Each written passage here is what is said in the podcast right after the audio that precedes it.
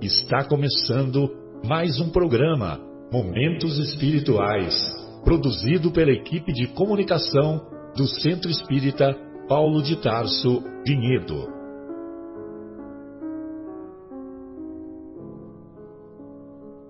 Se guardas contigo o estigma do sofrimento, indagando pela solução dos velhos problemas do ser e da dor, se percebes a nuvem que prenuncia a tormenta e o vórtice traiçoeiro das ondas em que navegas, vem conosco, estudemos a rota de nossa multimilenar romagem no tempo, para sentirmos o calor da flama de nosso próprio espírito a palpitar e morredouro na eternidade, e acendendo o lume da esperança, perceberemos juntos em exaltação de alegria que Deus, o Pai de infinita bondade, nos traçou a divina destinação para além das estrelas.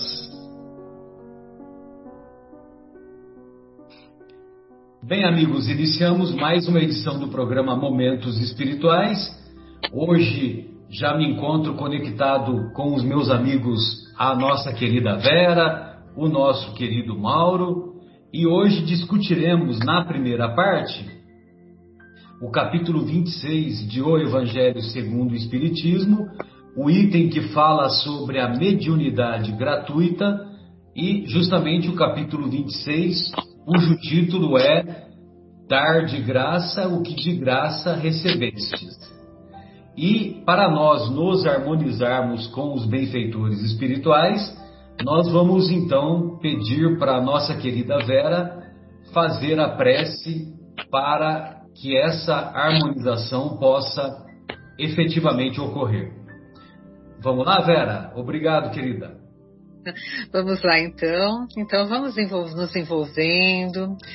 Todos os nossos ouvintes, vamos aproveitar esses instantes para que possamos nos acalmar, refletirmos um pouco sobre os ensinamentos de Jesus para podermos alimentar a nossa fé cada dia mais um pouquinho. Nós precisamos dessas sementes em nossos corações que aos poucos vai fazendo com que desabroche a nossa verdadeira essência, a nossa essência divina. Então, primeiramente, Vamos agradecer ao plano espiritual que está sempre presente conosco, em nossos lares, nos amparando, os nossos mentores. Tenhamos a certeza que eles estão sempre ao nosso lado, nos conduzindo, e precisamos dessa harmonia para que possamos percebê-los, perceber a sua vibração de amor, de carinho, eles tentando nos influenciar no caminho do bem. E vamos assim agradecendo ao Pai Maior a bênção da vida, dessa oportunidade bendita de estarmos aqui reunidos em Seu nome, para, com os ensinamentos de Jesus, fazermos brilhar a luz maior. Obrigado, Pai. Que Deus nos abençoe hoje e sempre. Que assim seja, graças a Deus. Muito bom, Vera. Muito obrigado, querida. É, bem, então, a, preservando as palavras do Mestre, o assunto de hoje nós encontramos no capítulo 10 das anotações do evangelista Mateus, logo no começo do capítulo. Vai do capítulo, é, do capítulo 10, vai do versículo 1 até o versículo 9. Então, é, assim, assim se encontra lá nas anotações do evangelista. Convocando seus doze discípulos, deu-lhes autoridade sobre espíritos impuros, a fim de expulsá-los e curar toda doença e toda enfermidade.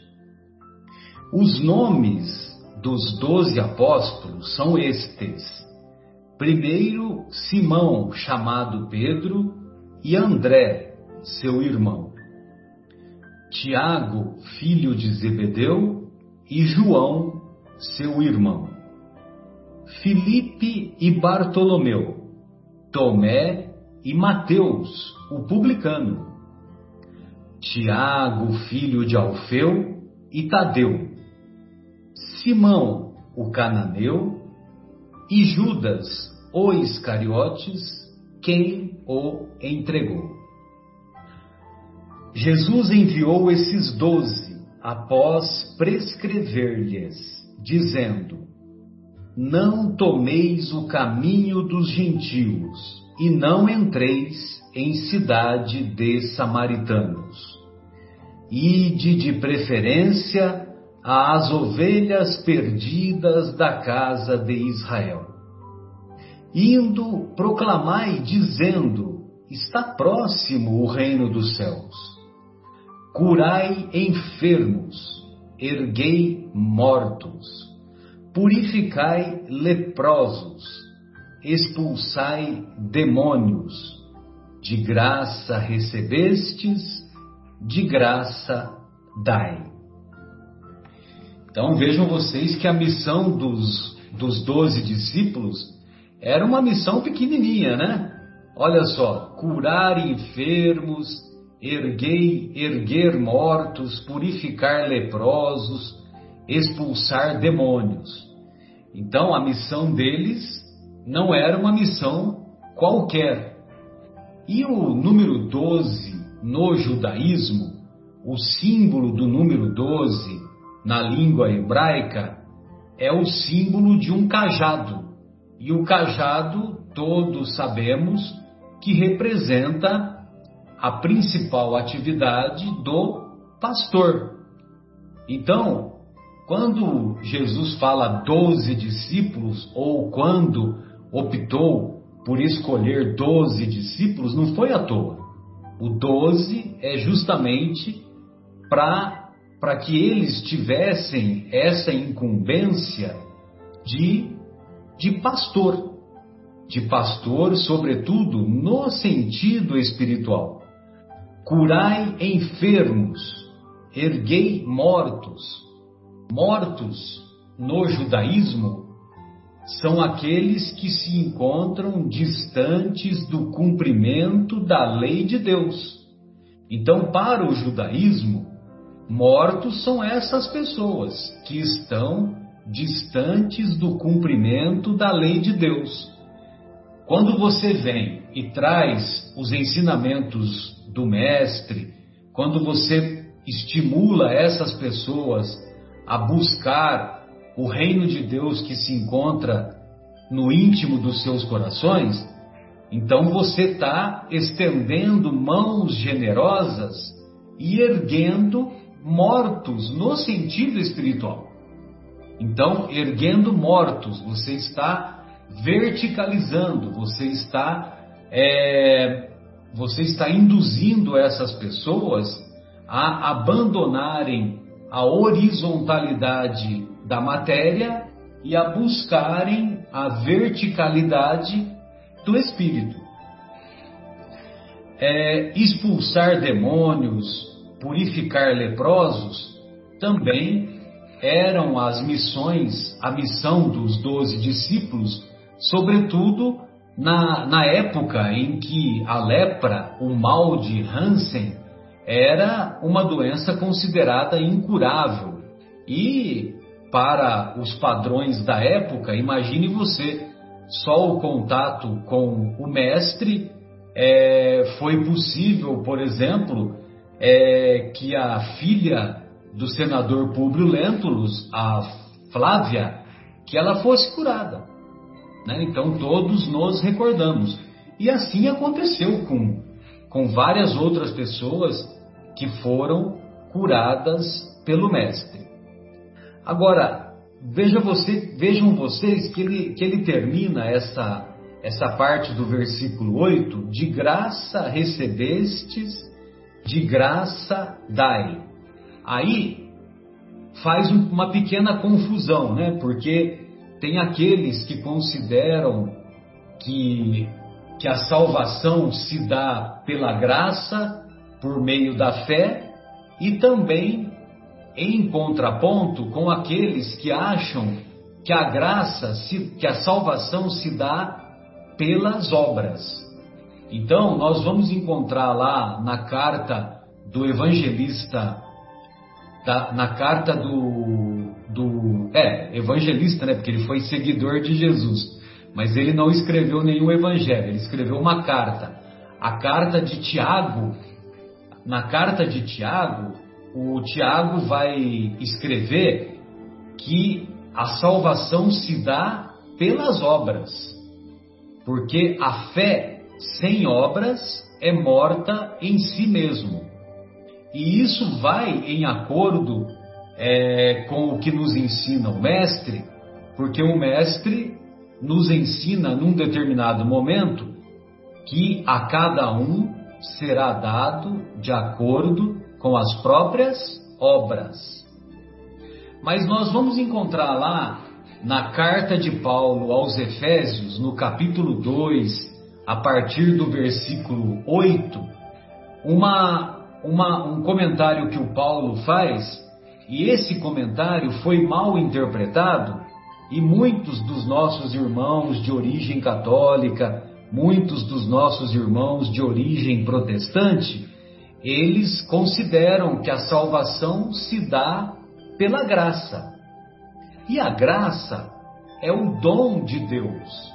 A graça é Deus gerando gerando benefícios. Então, a, a humanidade ela ela não merecia a presença de Jesus, a vinda de Jesus. Ela não merecia, não tinha mérito nenhum para que, para que Jesus viesse para nos salvar, nos tirar do abismo, nos educar, nos curar, nos levar à evolução. Então, a humanidade não merecia a vinda de Jesus, mas ela necessitava da vinda dele. Aí é que está a graça. A graça está nesses, inclusive nos dois sentidos, né? Podemos dizer assim. É, a graça no sentido de, de fazer graça, né? Vamos dizer assim. Né? E então, os discípulos que vieram após Jesus, a, a multidão condenou o Mestre condenou Jesus à cruz. A multidão merecia que os discípulos continuassem o trabalho do Mestre? A multidão não merecia.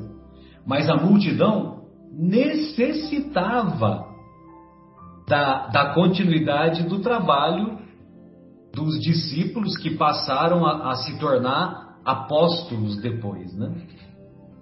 E assim se dá no nosso dia a dia também. Nós, para que um coração endurecido seja amolecido, esse coração endurecido, ele não merece conviver com pessoas boas ao seu lado. Ele não merece. Mas ele necessita. Aí é que está a diferença de Deus gerando benefícios. Agora, quando nós passamos isso para o assunto mediunidade, eu só vou colocar aqui a, a definição de médiums que se encontra no item no item 459 no item 459 de O Livro dos Médiuns. Ele é, é a definição é assim assim se encontra expressa. Médium é todo aquele que sente, sente fisicamente, sente num, num grau qualquer a influência dos espíritos. Então, todo aquele que sente num grau qualquer a influência dos espíritos é, por esse fato, médium. Essa faculdade é inerente ao homem não constitui, portanto, um privilégio exclusivo. Por isso mesmo, raras são as pessoas que dela não possuam alguns rudimentos. Pode, pois, dizer-se que todos são mais ou menos médiums. Todavia, usualmente, assim só se qualificam aqueles em quem a faculdade mediúnica se mostra ostensiva. Então, quando nós nos recordamos do nosso querido Chico Xavier, é, todos nos recordamos que bastava você olhar nele que você já percebia que a mediunidade era ostensiva, a mediunidade estava estampada em sua face, a tal ponto que ele é, que ele chamava as pessoas pelo nome, mesmo sem nunca ter cruzado com elas. Então ele estava encontrando a pessoa a primeira vez e ele chamava a pessoa pelo nome, porque, segundo ele dizia, ele lia na testa da pessoa o nome daquela pessoa. Entendeu? Então, só aí já dá para ter uma ideia da mediunidade desse homem. Ao mesmo tempo, as pessoas que ficavam alguns segundos, alguns minutos a mais com ele, era um perigo, né? Porque ele também tinha acesso, pelo menos, à parte da capivara que aquela pessoa tinha, né? Então você imagina, né? Que, que ele tinha acesso, ele, ele passava a conhecer determinados detalhes da vida daquela pessoa.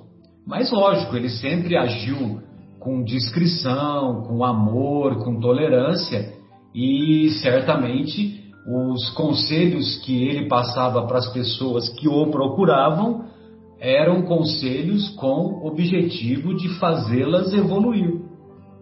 Bem, diante de todos esses, é, é, é, de toda essa descrição e tendo em conta a missão dos médiums que o Kardec coloca nesse capítulo, vocês se lembram que o Kardec coloca assim: é, a missão dos, dos médiums, instrução dos homens, mostrar o caminho do bem aos homens e conduzi-los à fé. Então, se a missão dos médiums é instrução, é mostrar o caminho do bem e é incentivá-los à fé, se a missão deles é essa, tem algum sentido exercer cobrança de qualquer, de qualquer tipo de cobrança? Seja cobrança é, em espécie, ou seja cobrança por tráfico de influência, ou por, ou por obter vantagens de quaisquer natureza? De quaisquer naturezas, né? Então, não tem cabimento exercer cobrança nenhuma no caso da mediunidade. Bem, essas eram as minhas colocações. Eu deixei uma mensagenzinha aqui separada para o final e eu gostaria de ouvir a nossa querida Vera e depois o nosso querido Mauro. Pois não, Vera? Nossa, você me trouxe profundas, uh, profundos uh, pensamentos quando você tratou do merecimento e necessidade. Nossa, muita reflexão em cima disso. E nós podemos chamar a atenção dos ouvintes para a gente repetir mais em cima disso. O merecimento e a necessidade. Vamos trazer isso para o nosso dia a dia, em tudo. É, é costume, é usual a gente falar assim: Fulano não merece isso, Fulano não merece aquilo. Mas vamos, não vamos pensar no próximo. Vamos pensar na gente. Quantas pessoas às vezes não conseguem uh, continuar o seu dia a dia, uh, continuar o seu caminho na evolução na vida e ficam presos em depressão, em muitas coisas por causa de culpa. Muitas pessoas são arrastadas pelas culpa de coisas que fizeram no passado dessa vida. Ainda bem que nós temos o merecimento de não ter ciência do que nós fizemos nas outras reencarnações, porque senão a gente ficava louco. Só nessa vida a gente já arrasta um pouco essa culpa. Quando a gente. E muitas pessoas não se permitem ser felizes por causa desse sentimento. Então, às vezes, falo, posso pensar, nossa, eu não mereço isso. Tudo que eu já fiz, eu não mereço isso, mas talvez eu tenha necessidade. Eu não mereço esse amor que eu tenho de fulano, mas talvez eu tenha necessidade desse amor. Então, cada um, eu vou pedir a cada querido ouvinte refletir nessas palavras do Marcelo, que são muito importantes para nós. Dá para aplicar isso aqui em várias coisas. Merecimento e necessidade Valeu essa reflexão, Marcelo. Só aí já tem o programa inteiro. Inteiríssimo. E a gente e consegue assim... avaliar a, dessa maneira, Vera, a, a, a, misericórdia de Deus, entendeu? Exatamente. E, Nossa, e a, mas... grande capacidade de gerar benefícios, né? É, Imagina... Em cada detalhe da nossa existência. Em cada detalhe. Imagina se Jesus não tivesse vindo. O que seria de nós aqui na humanidade? Não é? Era um caos, né? Já com os ensinamentos dele está difícil, ensinamentos e exemplo, né? Mais importante de tudo, ele foi o exemplo, né? Quando estava assim, uh, você estava conversando tudo, aí eu peguei rapidinho o evangelho também, na hora que eu li não reparei, mas aí a gente tem uma, um item lá que é preces pagas, e isso aí, antes de entrar no, no meu estudo aqui, né? E sabe o que, que me remeteu isso? Ah, realmente a gente tem preces pagas. Ah, no catolicismo a gente às vezes paga para missa. Tudo bem que eles usam disso para manter uma estrutura, mas talvez houvesse outro meio de a gente fazer dessa forma, né? Você paga para ter uma missa, você paga para, né? Isso a gente tem que refletir um pouquinho disso. Logicamente que eles utilizam, não estou criticando, eles utilizam desse meio para poder se manter. Porque para manter uma estrutura também há necessidade de colaboração e as pessoas são difíceis de colaborar, não enxergam dessa forma. Então, às vezes, não vamos também julgar dessa forma, mas talvez um outro meio de pedir, que para dar a impressão que a gente paga realmente por aquilo. Mas na realidade, eles precisam também se manter. A gente precisa, assim como o nosso centro espírita precisa pagar luz, água, energia, todas as igrejas de todas as religiões também precisam manter aquela estrutura para poder dar o atendimento, o socorro que nós precisamos. Então precisa dessas contribuições. Mas uh, por isso que algumas coisas, é, espécies pagas dá para a gente pensar um pouquinho, não vamos julgar, mas uh, pensar também nesse mantenimento do, do local. Uh, e eu, eu, lembrei que tinha, tem, tinha um costume antigamente de pagar pessoas para chorar no velório. Isso me trouxe um momento de riso aqui. pagar as, pessoas para. As carpideiras. As carpideiras. É, é, isso que chamava, eu não me lembrava, Marcelo, de como chamava. Falei, isso é muito cômico, né? Isso é muito cômico. Mas então vamos lá. Dai gratuitamente o que recebeste gratuitamente, né? O capítulo 26. A gente vai observar nesse capítulo que não tem ensinamento e instruções dos espíritos. É um capítulozinho bem pequenininho, tá? Para a gente trazer essa reflexão. E é de autoria do próprio Kardec. São suas considerações em relação ao tema. Tem um trecho do Evangelho, logicamente, os ensinamentos de Jesus, e após as suas considerações, né? Por outro lado, nós temos a considerar que já nos foi revelado que Kardec ele fazia parte da os grupos de espíritos lá que estavam junto com espíritos de verdade. Só que ele estava encarnado, né? Entre eles tinha Santo Agostinho, São Luís, Erasto, que faziam parte dessa cúpula de espíritos que ajudaram a fazer a codificação. Entre eles, o espírito de verdade. Então, olha só, gente, a grande. Quando a gente fala de Kardec, Kardec tem que considerar a grandiosidade desse espírito, o que foi ele, né? E ele veio realmente com essa missão. E começou, se for ver, ele teve todo uma vida antes de se dedicar a isso. Né? Ele foi, ele estudou, ele foi pedagogo, teve toda uma formação que facilitou ele para é, aquela época, né, a, for, a, formação dele naquela época para trazer essa codificação para nós. E Lázaro fala também uma, uma das mensagens constantes na revista Espírita o, os espíritas, eles têm pouco costume de ler a revista espírita, que também faz parte da codificação. Não são só os livros, cinco livros do Pentateuco, mas a revista espírita, além de muito gostosa, muito curiosa de se ler, né? Ela também foi é, Kardec, que também escrevia juntamente com os outros, que editava a revista espírita. E Lázaro, numa das mensagens que aparece na revista espírita, se refere a Lázaro, hein? se refere a Kardec como mestre. Bom, isso posto, somente para mais uma vez a gente falar, era um grande espírito, Kardec. Então a gente tem que ter bastante considerações com o que ele fala no Evangelho. Bom, como o Marcelo já trouxe a definição que está no livro dos Espíritos de que é mediunidade, no livro Consolador também traz a definição de mediunidade na questão 382. Qual a verdadeira definição? É, é, o livro dos médiuns, a definição ah. de médiuns no livro dos médiuns. Dos médiuns. Não, só, só para é. Só para não confundir, desculpe. E eu trago do Consolador, na questão 382. Qual a verdadeira definição da mediunidade? Lógico que aqui está mais poético. O livro dos médiuns é mais científico, né? Aqui é mais poético. A mediunidade é aquela luz que seria derramada sobre toda a carne e prometida pelo Divino Mestre aos tempos do Consolador, atualmente em curso na Terra. Então, nós estamos nos tempos, pela definição que traz aqui, que nós estamos nos tempos do Consolador Prometido.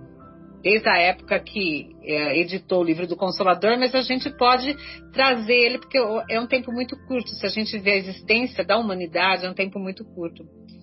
Então, quando Jesus disse que viria um Consolador Prometido, que relembraria os seus ensinamentos e revelaria tudo mais, e os espíritos nos dizem aqui que para isso seria usado o recurso da mediunidade.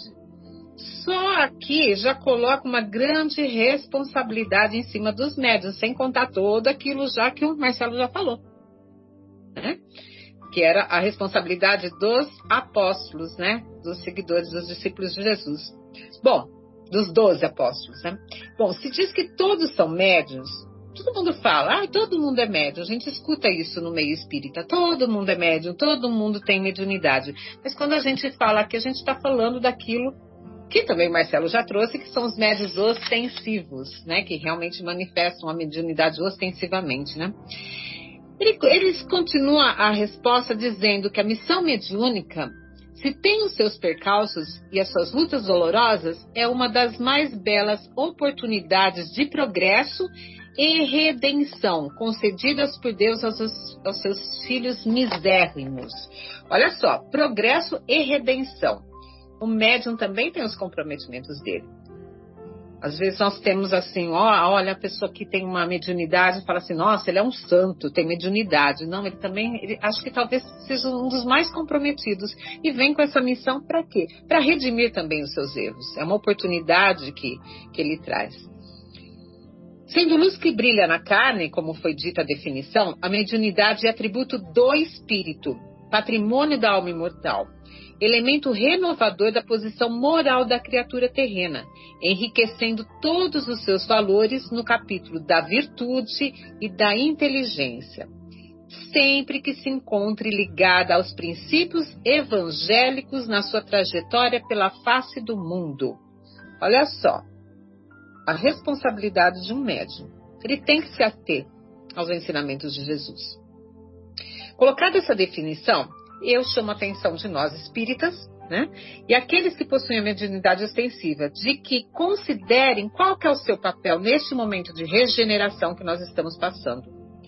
O, uh, o, o, a gente ouve datas, né? Às vezes datas que se põem no meio, né? Que a gente convive. Primeiro tinha 2012, o que, que aconteceu em 2012, depois 2019, que é a data limite, diz que a gente vai começar a sentir um planeta de regeneração a partir, parece que de 2057 ou 2059, alguma coisa assim. Acho que será que a gente chega lá, Marcelo, Mauro? será que não? Será que não vamos pegar uma pitadinha desse mundo de regeneração para a gente ver se realmente a gente contribuiu com isso ou não? Mas mesmo assim, nossos filhos vão herdar esse mundo de regeneração. E nós também vamos voltar aqui no mundo de regeneração. Eu quero voltar para cá. Acho esse mundo maravilhoso. Não quero me desligar desse planeta de maneira alguma. Apegada. É... Você é muito apegada. Adoro esse planeta. Acho uma coisa eu também, mais... eu também quero e, e eu tenho certeza que nós vamos participar porque nós já estávamos antes, né? Quando estávamos lá numa fase mais primitiva, depois nessa fase de, de provas e expiação e vamos pegar a regeneração, é, mesmo porque nós temos muita afinidade com o nosso planeta, né?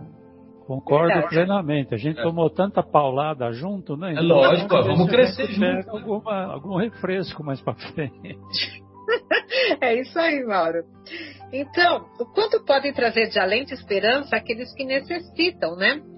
Bom, retornando aos nossos estudos na questão 402, seria justo aceitar remuneração financeira? Eles trazem no exercício da mediunidade? É a pergunta feita. É do e consolador, né? Consolador, sempre consolador ainda.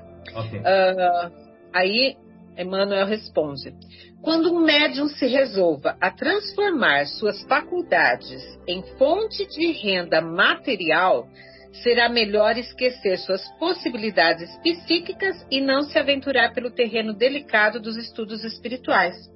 A remuneração financeira no trato das questões profundas da alma estabelece um comércio criminoso. É Emmanuel nos falando, tá? do qual o médium deverá esperar no futuro os resgastes mais dolorosos.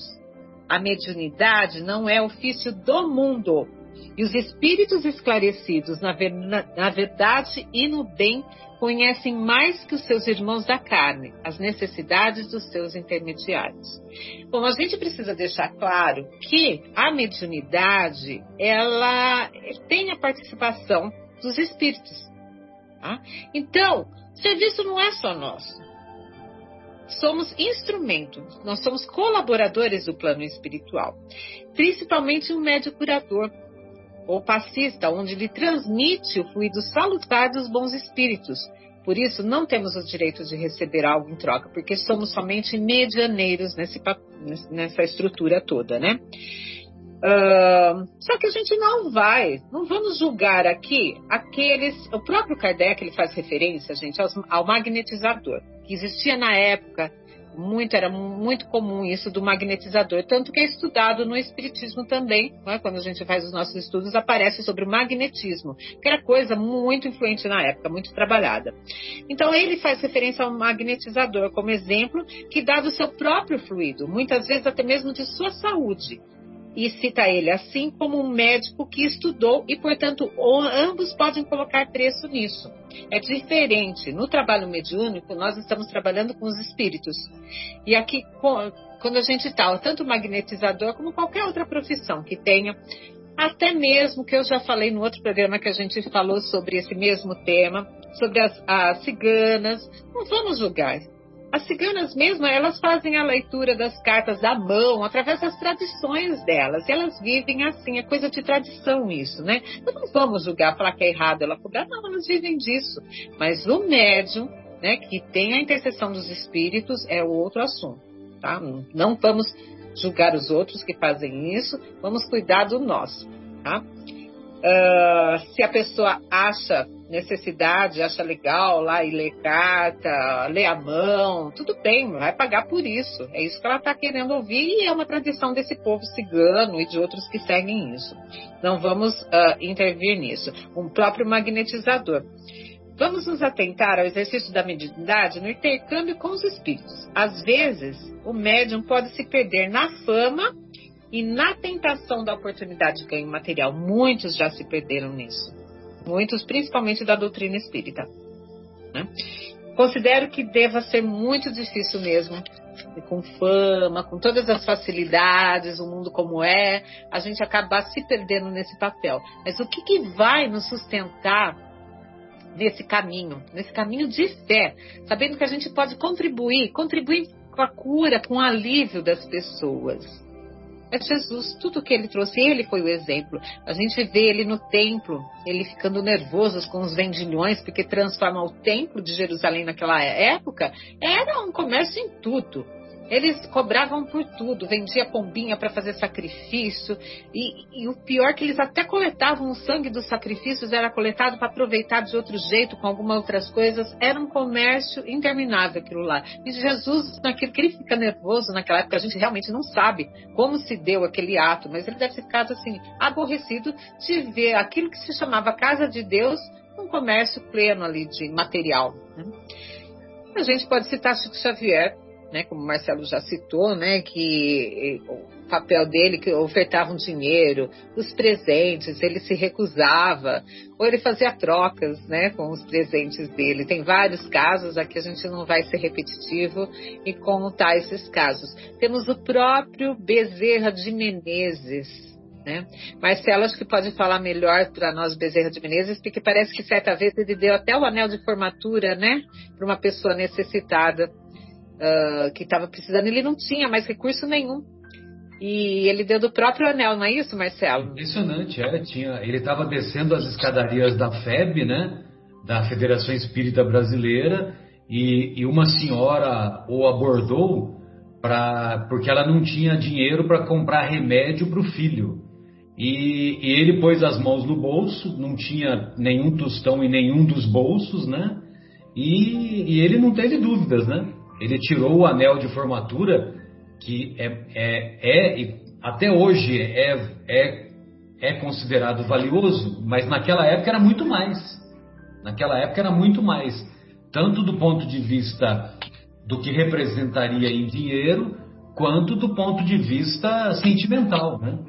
E, e aí ele não teve dúvida, ele tirou o anel, deu para aquela mulher, e a mulher então fez, a, é, fez o uso do, do dinheiro com a venda do, do anel para poder beneficiar o filho.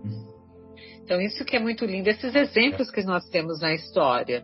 Uh, e a gente tem que usar desses exemplos, como eu já falei, né, Mauro, naquele programa que eu trouxe a biografia também, a gente tem que usar os exemplos dessas pessoas maravilhosas para a gente poder dar ânimo, dar direcionamento para nós, né? Então a mediunidade, ela é uma missão. Como diz Kardec, é coisa santa, é divina. E para que possa exercer com plenitude a sua missão, o médio precisa, antes de tudo, devotamento e humildade para que assim consiga se afastar do que? Da ilusão do mundo, para não cair nessas tentações, né? Então, o devotamento e humildade é o que nós precisamos no nosso papel aí, junto à mediunidade. Era isso que eu tinha para falar, tá bom, Marcelo? Tá Marcelo. ótimo, só tenho a agradecer, querido.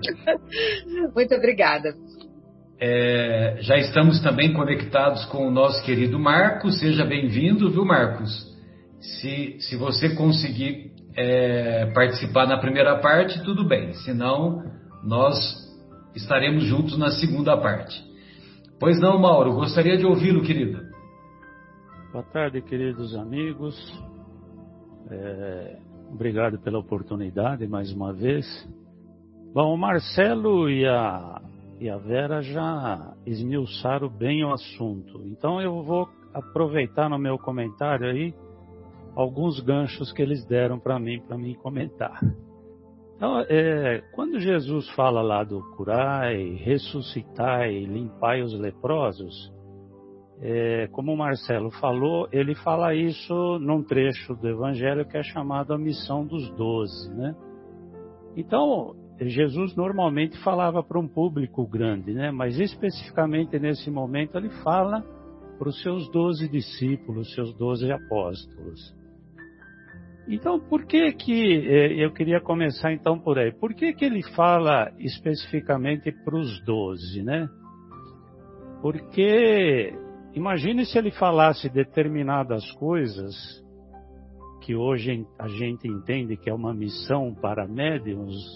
Imagine se ele falasse isso para o povo em geral, né? Ia criar uma confusão bem grande, né?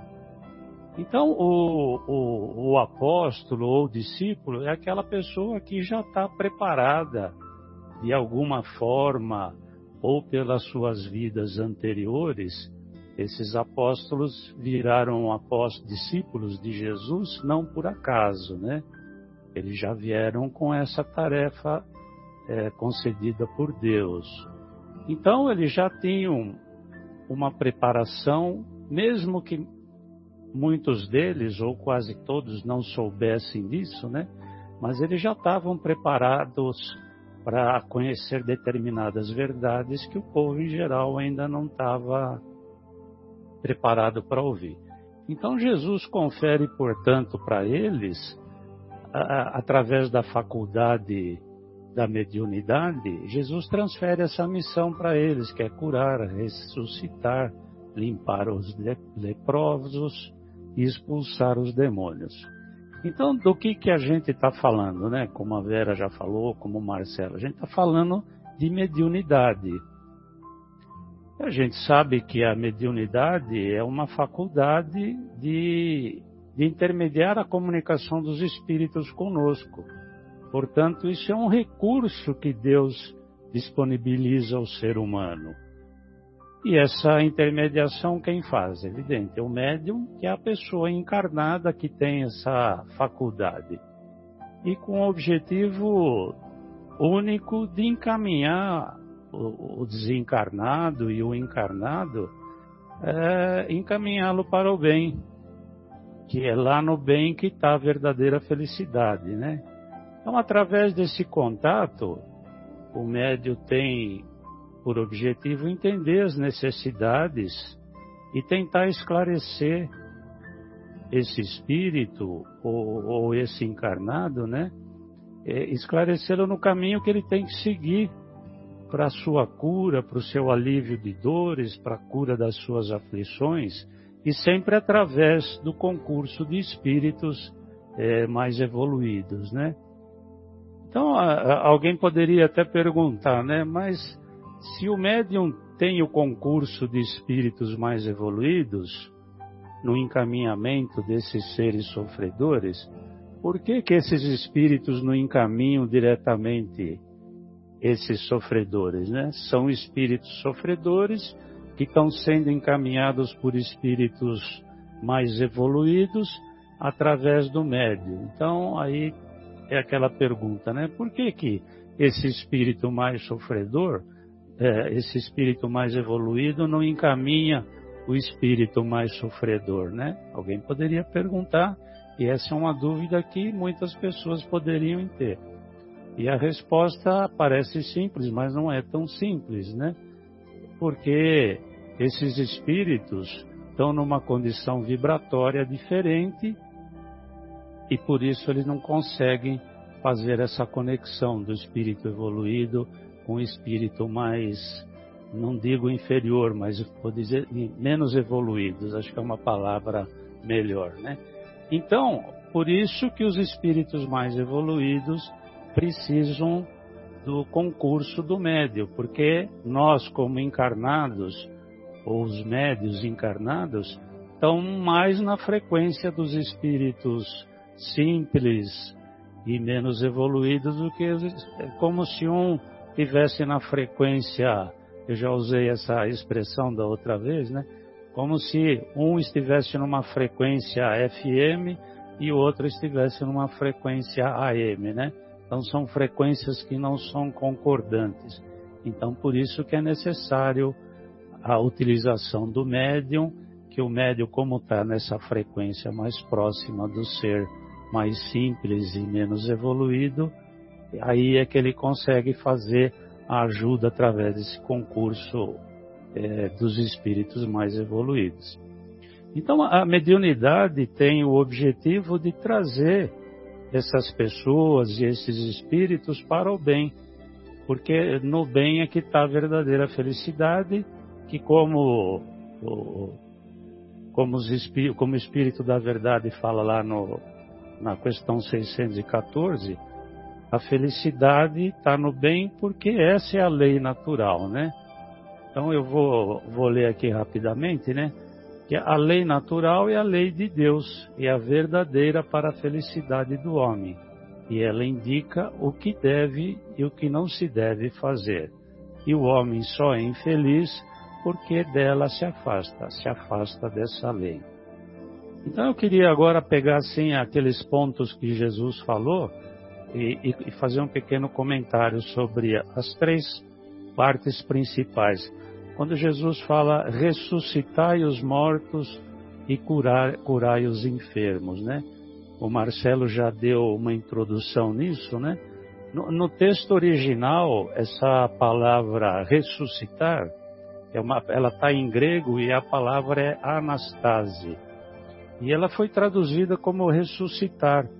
Mas a, a palavra original escrita no grego, que é Anastase, ela tem um sentido que é um pouquinho diferente de ressuscitar como nós entendemos o ressuscitar. E é o sentido de levantar, reerguer, trazer de volta para a felicidade, né? E não necessariamente aquele que teve a morte do corpo, né? Porque é, Jesus nunca falou sobre isso, né? Quem morresse no corpo voltaria à vida, né? O objetivo do ressuscitar é esse aí, é levantar, reerguer, trazer de volta a felicidade.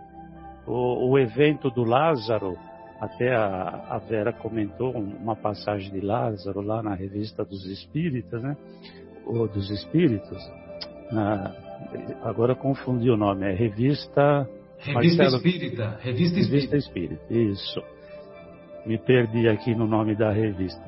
Que é, ele fez de mês a mês, de 1868 até 1869. Quando Aliás, ele eu, eu preciso lê-las, viu, Marcelo? Todos precisamos.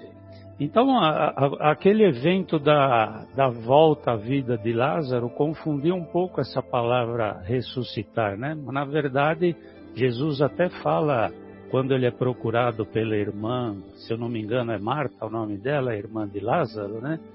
Jesus fala, fique tranquilo, ele não está morto, né?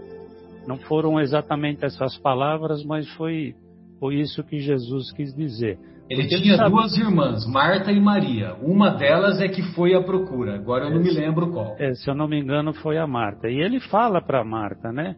E, não, como eu disse, não exatamente nessas palavras, mas ele fala: Eu vou até lá, né?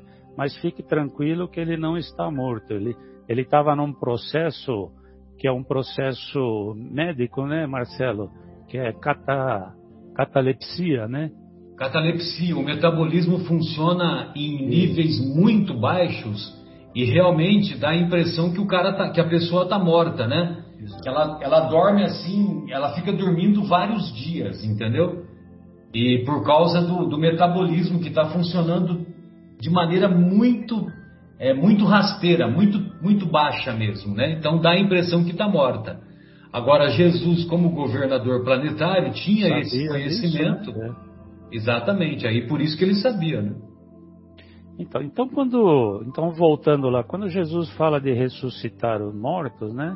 Na verdade ele está falando é, de um entendimento e que os discípulos precisavam ter para reerguer essas pessoas que estavam caídas, para que eles voltassem à, à, felicidade, voltassem ao entendimento, voltassem à, à normalidade para continuar a sua jornada, né? Então, essa é a verdadeira missão do médium, né? Que é para o encarnado e para o desencarnado levar essa pessoa ao entendimento, levar essa pessoa ao conforto, levar essa pessoa a, a entender exatamente como é que é o mecanismo universal da coisa, né? Depois, quando ele fala assim, curai os enfermos e limpai os leprosos, o, o Marcelo também falou no início aí, que a, a lepra era uma coisa totalmente desconhecida e ficou desconhecida até muito pouco tempo, né? Hoje a ciência, a ciência já deu um esclarecimento melhor o que é a lepra, né? Mas na, naquela época, isso aqui eu aprendi, eu ouvi numa palestra da Federação Espírita, e por isso eu vou colocar para vocês que eu achei bem interessante, que eu não, não conhecia esse detalhe. Eu vim conhecer é, no programa anterior quando a gente falou sobre o mesmo assunto, né? Porque é, os antigos acreditavam que a lepra não era só a hanseníase como nós conhecemos hoje, né? Qualquer doença de pele, eles julgavam que era a lepra. E eles julgavam que era uma doença que vinha do coração, que ela saía do coração e ela se refletia no corpo era que o corpo apodrecia. Por que, que o corpo apodrecia? Porque eles julgavam que era um mau entendimento, uma mal, como é que eu posso dizer? Que era um, um mau relacionamento com Deus. Por ele estar mal relacionado com Deus, eles colocavam, expulsavam para fora do coração aquela mágoa é, de tal forma que o corpo começasse a aprender, é, a apodrecer. E isso aparece pela primeira vez lá no Antigo Testamento, é, a, é, quando a irmã de Moisés fica enciumada por ele ter a irmã de Moisés era Míria, né? Então ela fica irada com Deus. Por que que Moisés recebe as tábuas? Por que que Moisés recebe essa comunicação com Deus e não eu, né? Então ela cria uma mágoa no coração e depois ela, ela vem a ter lepra, né? Então por isso ficou esse entendimento que a lepra era alguma coisa que era refletido nas pessoas que tivesse um mau relacionamento, que tivesse uma ira com Deus, né? Então essa, essa é a visão do judaísmo até hoje, né? Até Exatamente. hoje, né, Marcelo? Porque está lá na lei deles, né, no Antigo Testamento, lá na Torá, né? Exato. né?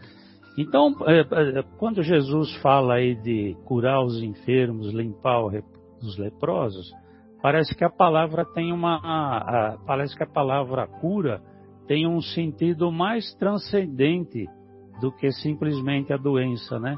Que é a cura de mágoa e a cura de ódio do coração. E isso a gente vai ver, a gente, a gente que trabalha é, no centro espírita, então a gente começa a perceber que nos processos obsessivos, né, nos sofrimentos das pessoas, tem sempre alguma coisa, ou, na grande maioria dos atendimentos, tem sempre um relacionamento com, com ódio, com vingança, com mágoa.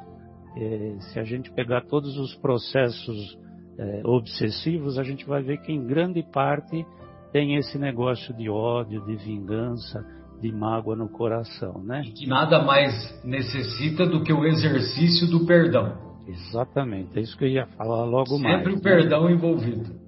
Então, quando Jesus fala na, na expulsão dos demônios, né?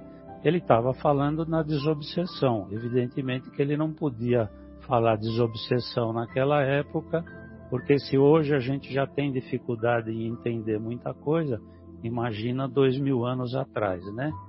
E, e esse é um dos, como eu disse, um dos maiores motivos que as pessoas procuram atendimento espiritual no centro espírita, né? Então, é, por que então que as pessoas procuram esse serviço mediúnico, né? Então, o encarnado procura sempre para ter a oportunidade de tirar da sua companhia esse ser espiritual que está ali perturbando, né? Perturbando o quê? A sua caminhada. E, e, na verdade é esse o trabalho que, que a casa espírita faz, é, através do médium, esse serviço de ajudar na renovação espiritual, na renovação espírita, é, é, na renovação moral, na renovação espiritual, tanto do desencarnado como o encarnado, né?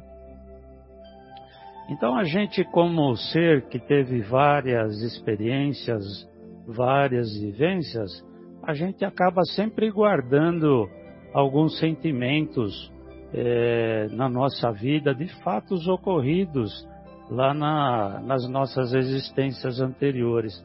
E esses fatos são prejudiciais à nossa, à, à nossa evolução, né? Então, como eu disse, né, normalmente gerado por mágoa, por vingança, por dores de toda ordem, né? E normalmente essas pessoas que estão vinculadas a essas dores, a essas mágoas, a essas vinganças, quando desencarna, ela acaba não seguindo, digamos, o caminho natural que ele deveria seguir para a sua evolução, né? E acabam ficando presos nessa dimensão em que estava quando era encarnado. E aí fica procurando prejudicar é, aqueles que eles julgaram que foram seus malfeitores, né? Ficam obsediando de várias formas, na, na ilusão de prejudicar é, essas pessoas pelos maus feitos cometidos e acabam levando ao sofrimento esses seres encarnados e os seres desencarnados que ficam sempre em sofrimento, né? Como Marcelo diz, o único remédio é o perdão, que o perdão acaba com esse círculo vicioso, né? o próprio Jesus fala numa das passagens lá do Evangelho, né? Que a gente deve procurar se. É, é, me foge novamente a palavra, mas a gente deve reconciliar, né?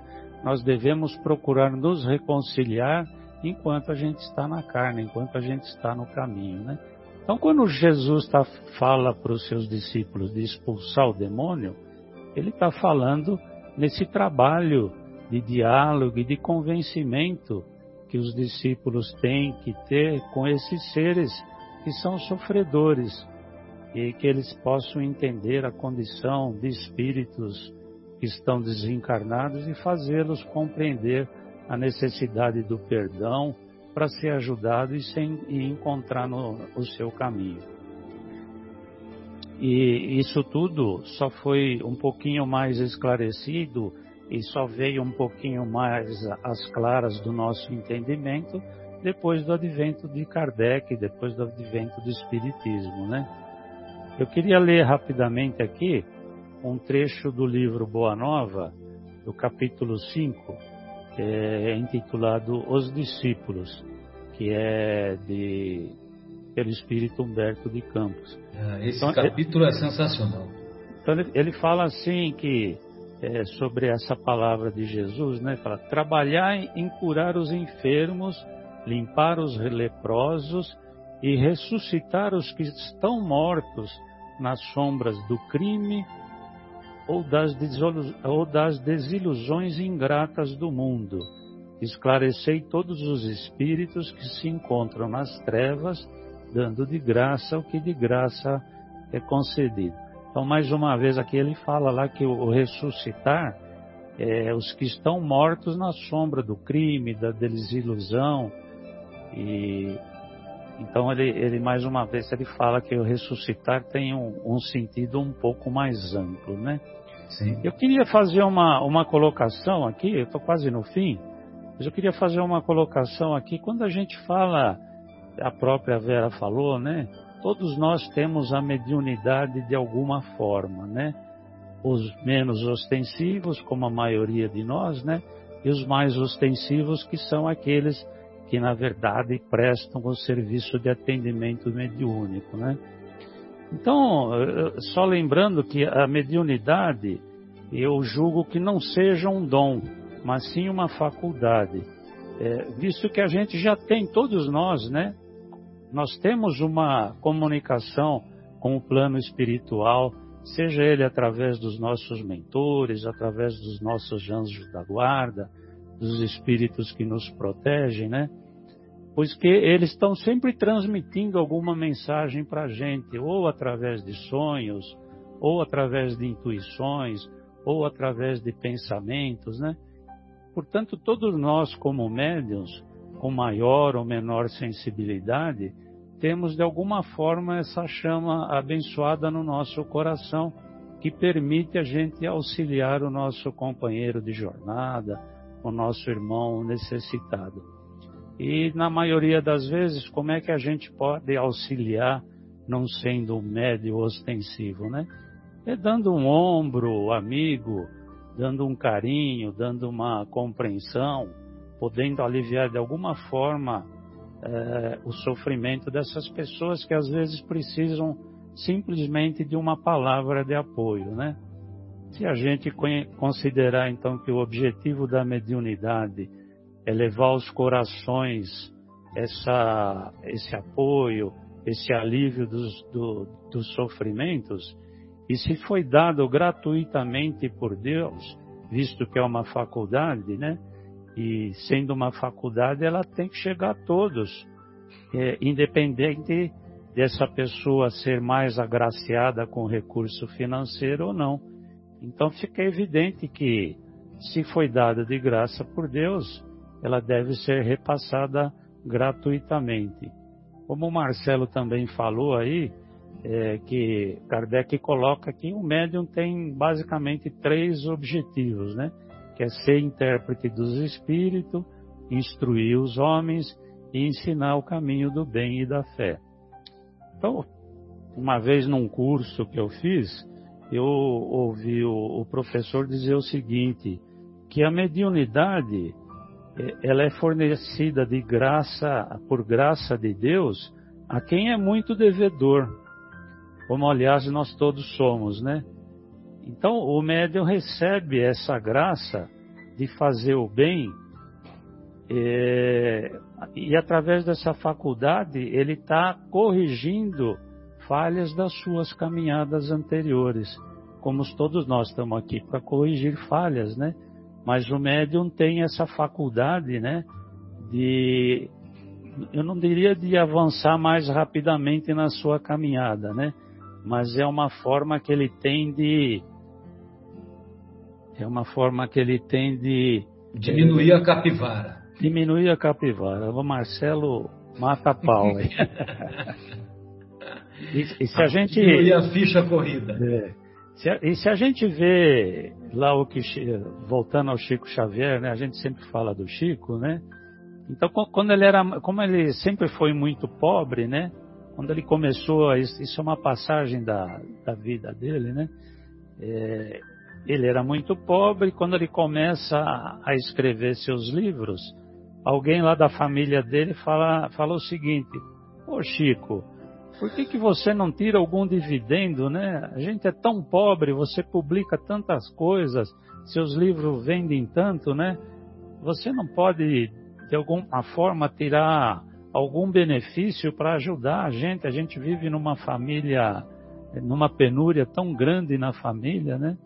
E Chico aí responde para ele: Eu não posso fazer isso porque a obra não é minha, a obra é dos espíritos, né?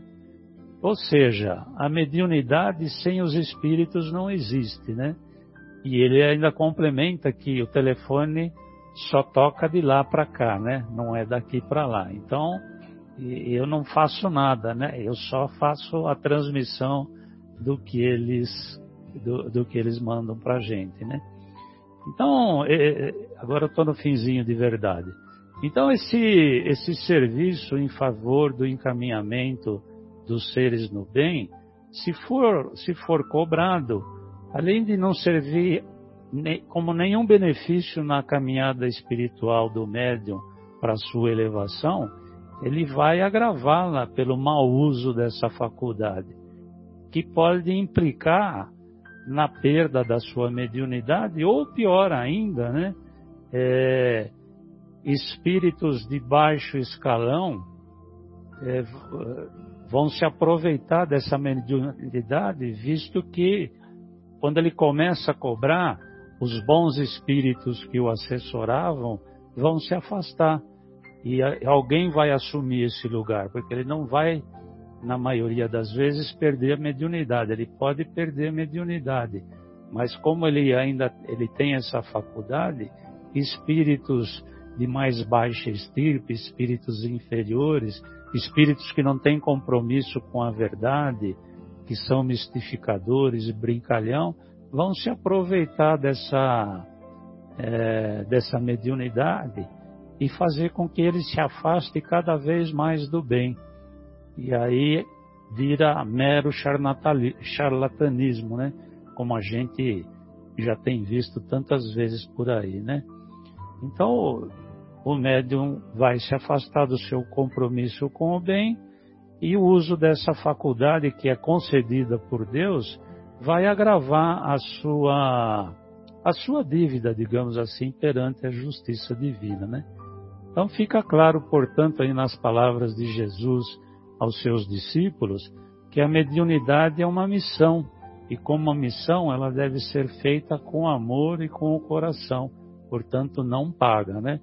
Porque se Deus deu de graça esse dom, ele deu por sua misericórdia. Misericórdia a quem? Aos médiums e a todos que participam desse trabalho de atendimento dos seres sofredores no bem. Então, a misericórdia não pode ser remunerada. Então, é, é isso que eu queria falar, meus queridos. Tá, filha. Ô, Marcos, gostaria de fazer algum comentário, querido?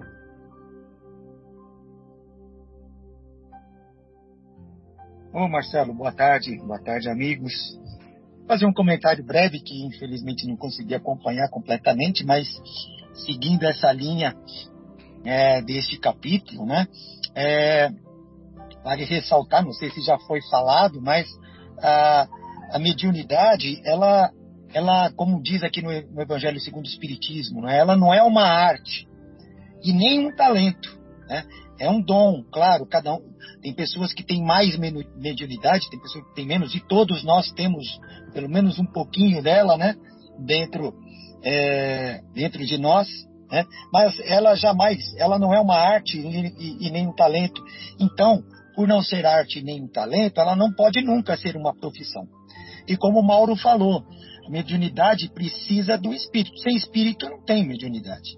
Né? Porque ela é justamente ah, o intermédio entre o plano espiritual e o nosso. Né? O, o médium, né, por, este, por esse nome, por essa denominação, serve de intermediário. Né? Então, para ser um, um médium é, atuante, é claro, o médium atuante, ele precisa do, da, da, da, incursão dos espíritos, da ajuda, da colaboração dos espíritos. Então, não é dele, não é apenas dele, também é o espírito né, que participa. É, explorar a mediunidade, então, é dispor de uma coisa que você não é o dono, você não é o dono total, é isso que falava o Chico, né? Que ele era apenas intermediário, ele nunca poderia é, explorar aquilo como uma profissão ou como um benefício e sequer, sequer como uma projeção para ele mesmo, se vangloriar de ser um médium. E, e, e, e Chico era isso, né? Porque é, a, a, a, primeira condição para que esses espíritos é, é, no, ajude o mestre, ou, o, o médium, ou colabore com ele, é, é, é a condição é, é, que o médium tenha humildade, devotamento, é, abnegação, né? é, e o mais puro desinteresse né, das questões materiais e morais. Né? Então ele não pode nem sequer enriquecer com aquilo, que é a parte material, e não se pode vangloriar-se por aquilo, tirar um mínimo sequer de benefício moral por ter aquela, a, a, aquela mediunidade. Né? É, e outra coisa, né? É, que está aqui no Evangelho segundo o Espiritismo, os bons, os bons espíritos, é, eles, eles sentem repulsão a tudo aquilo que tem interesse egoístico. Os bons espíritos. Então, tudo aquilo que vermos de um médium onde não há o desinteresse egoístico, seja ele material ou moral, olha, eu não posso afirmar isso, mas que, como está no Evangelho segundo o Espiritismo, os espíritos que estiverem com aqueles médiums, com aquele tipo de médium, não será um espírito de alta envergadura. Né? Então poderá dali vir coisas que não são verdades. Né? Então, que, é, que fiquemos atentos a essa questão, né? Espíritos levianos, brincalhões, é, espíritos in, inferiores, é, eles respondem a esses médiums. Eles estão junto a esses médiums que têm interesse egoístico. Por quê? Porque esses tipos de espírito não têm compromisso nenhum com a verdade. Essa, essas são minhas colocações, minha simples colaboração para este e você acha que os benfeitores espirituais têm dificuldade de detectar quando o médium não age corretamente? Nossa, tranquilamente. Frequência com frequência, pensamento com pensamento. Antes do médium colocar para fora o que ele está pensando, o espírito já está sabendo há muito tempo. Então, isso com certeza, né, Marcelo? Já é notado desde o princípio a, a, as intenções daquela pessoa. E eu sempre lembro aquela novela, né, Marcelo? Sempre quando fala desse tema, eu lembro da novela O Profeta, né? Que teve na TV Tupi, se não me engano, né? Aonde tinha aquele médium. Strasser, no, Carlos Augusto é, Strasser. Carlos Augusto Strasser, né? Fez um sucesso danado aquela novela. Mas o início, no início da história, os médiums estavam com ele. estavam com ele. Os benfeitores. Ele, os benfeitores. Os, e, ah, perdão, desculpa, os benfeitores. Ele era o médium, né? Desculpa. Os benfeitores. Só que o orgulho tomou conta. O interesse egoístico tomou conta. Ele começou a explorar aquilo. O que aconteceu? Os, os benfeitores se afastaram. E aí ele ficou sozinho.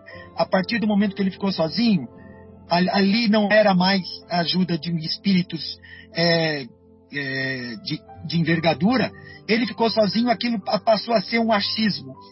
Ele não acertava mais nada, ele não conseguia mais nada, e aí a novela se desenrola assim. Então, eu sempre lembro. Perdeu a credibilidade, é. Perdeu totalmente. Perdeu a mediunidade e a, e a credibilidade também. Então, só para fecharmos então, e dentro dessa última colocação do nosso Marcos, tem essa mensagem certamente da obra Vivendo o Evangelho. E o André Luiz fala assim: no Espiritismo não há qualquer dúvida quanto à gratuidade do intercâmbio mediúnico. Entretanto, o médium que desempenha corretamente suas tarefas, mas se dirige à providência divina e pede, olha, ele exerce as suas ações, as suas tarefas corretamente, mas ele se dirige à providência e pede, ele pede facilidades, atenção especial, conforto material, isenção de provas, vida sem problemas, tratamento diferenciado, caminho sem obstáculos, ausência de enfermidades, manifestações de apreço, reconhecimento público, direito à recompensa, garantia de proteção, sucesso pessoal, privilégios, se o médium é, cumpre as suas tarefas, mas ele pede isso, esse elenco de facilidades para a providência divina, esse médium espírita, agindo assim, embora não esteja recebendo nenhum pagamento daqueles que o procuram, certamente está cobrando de Deus.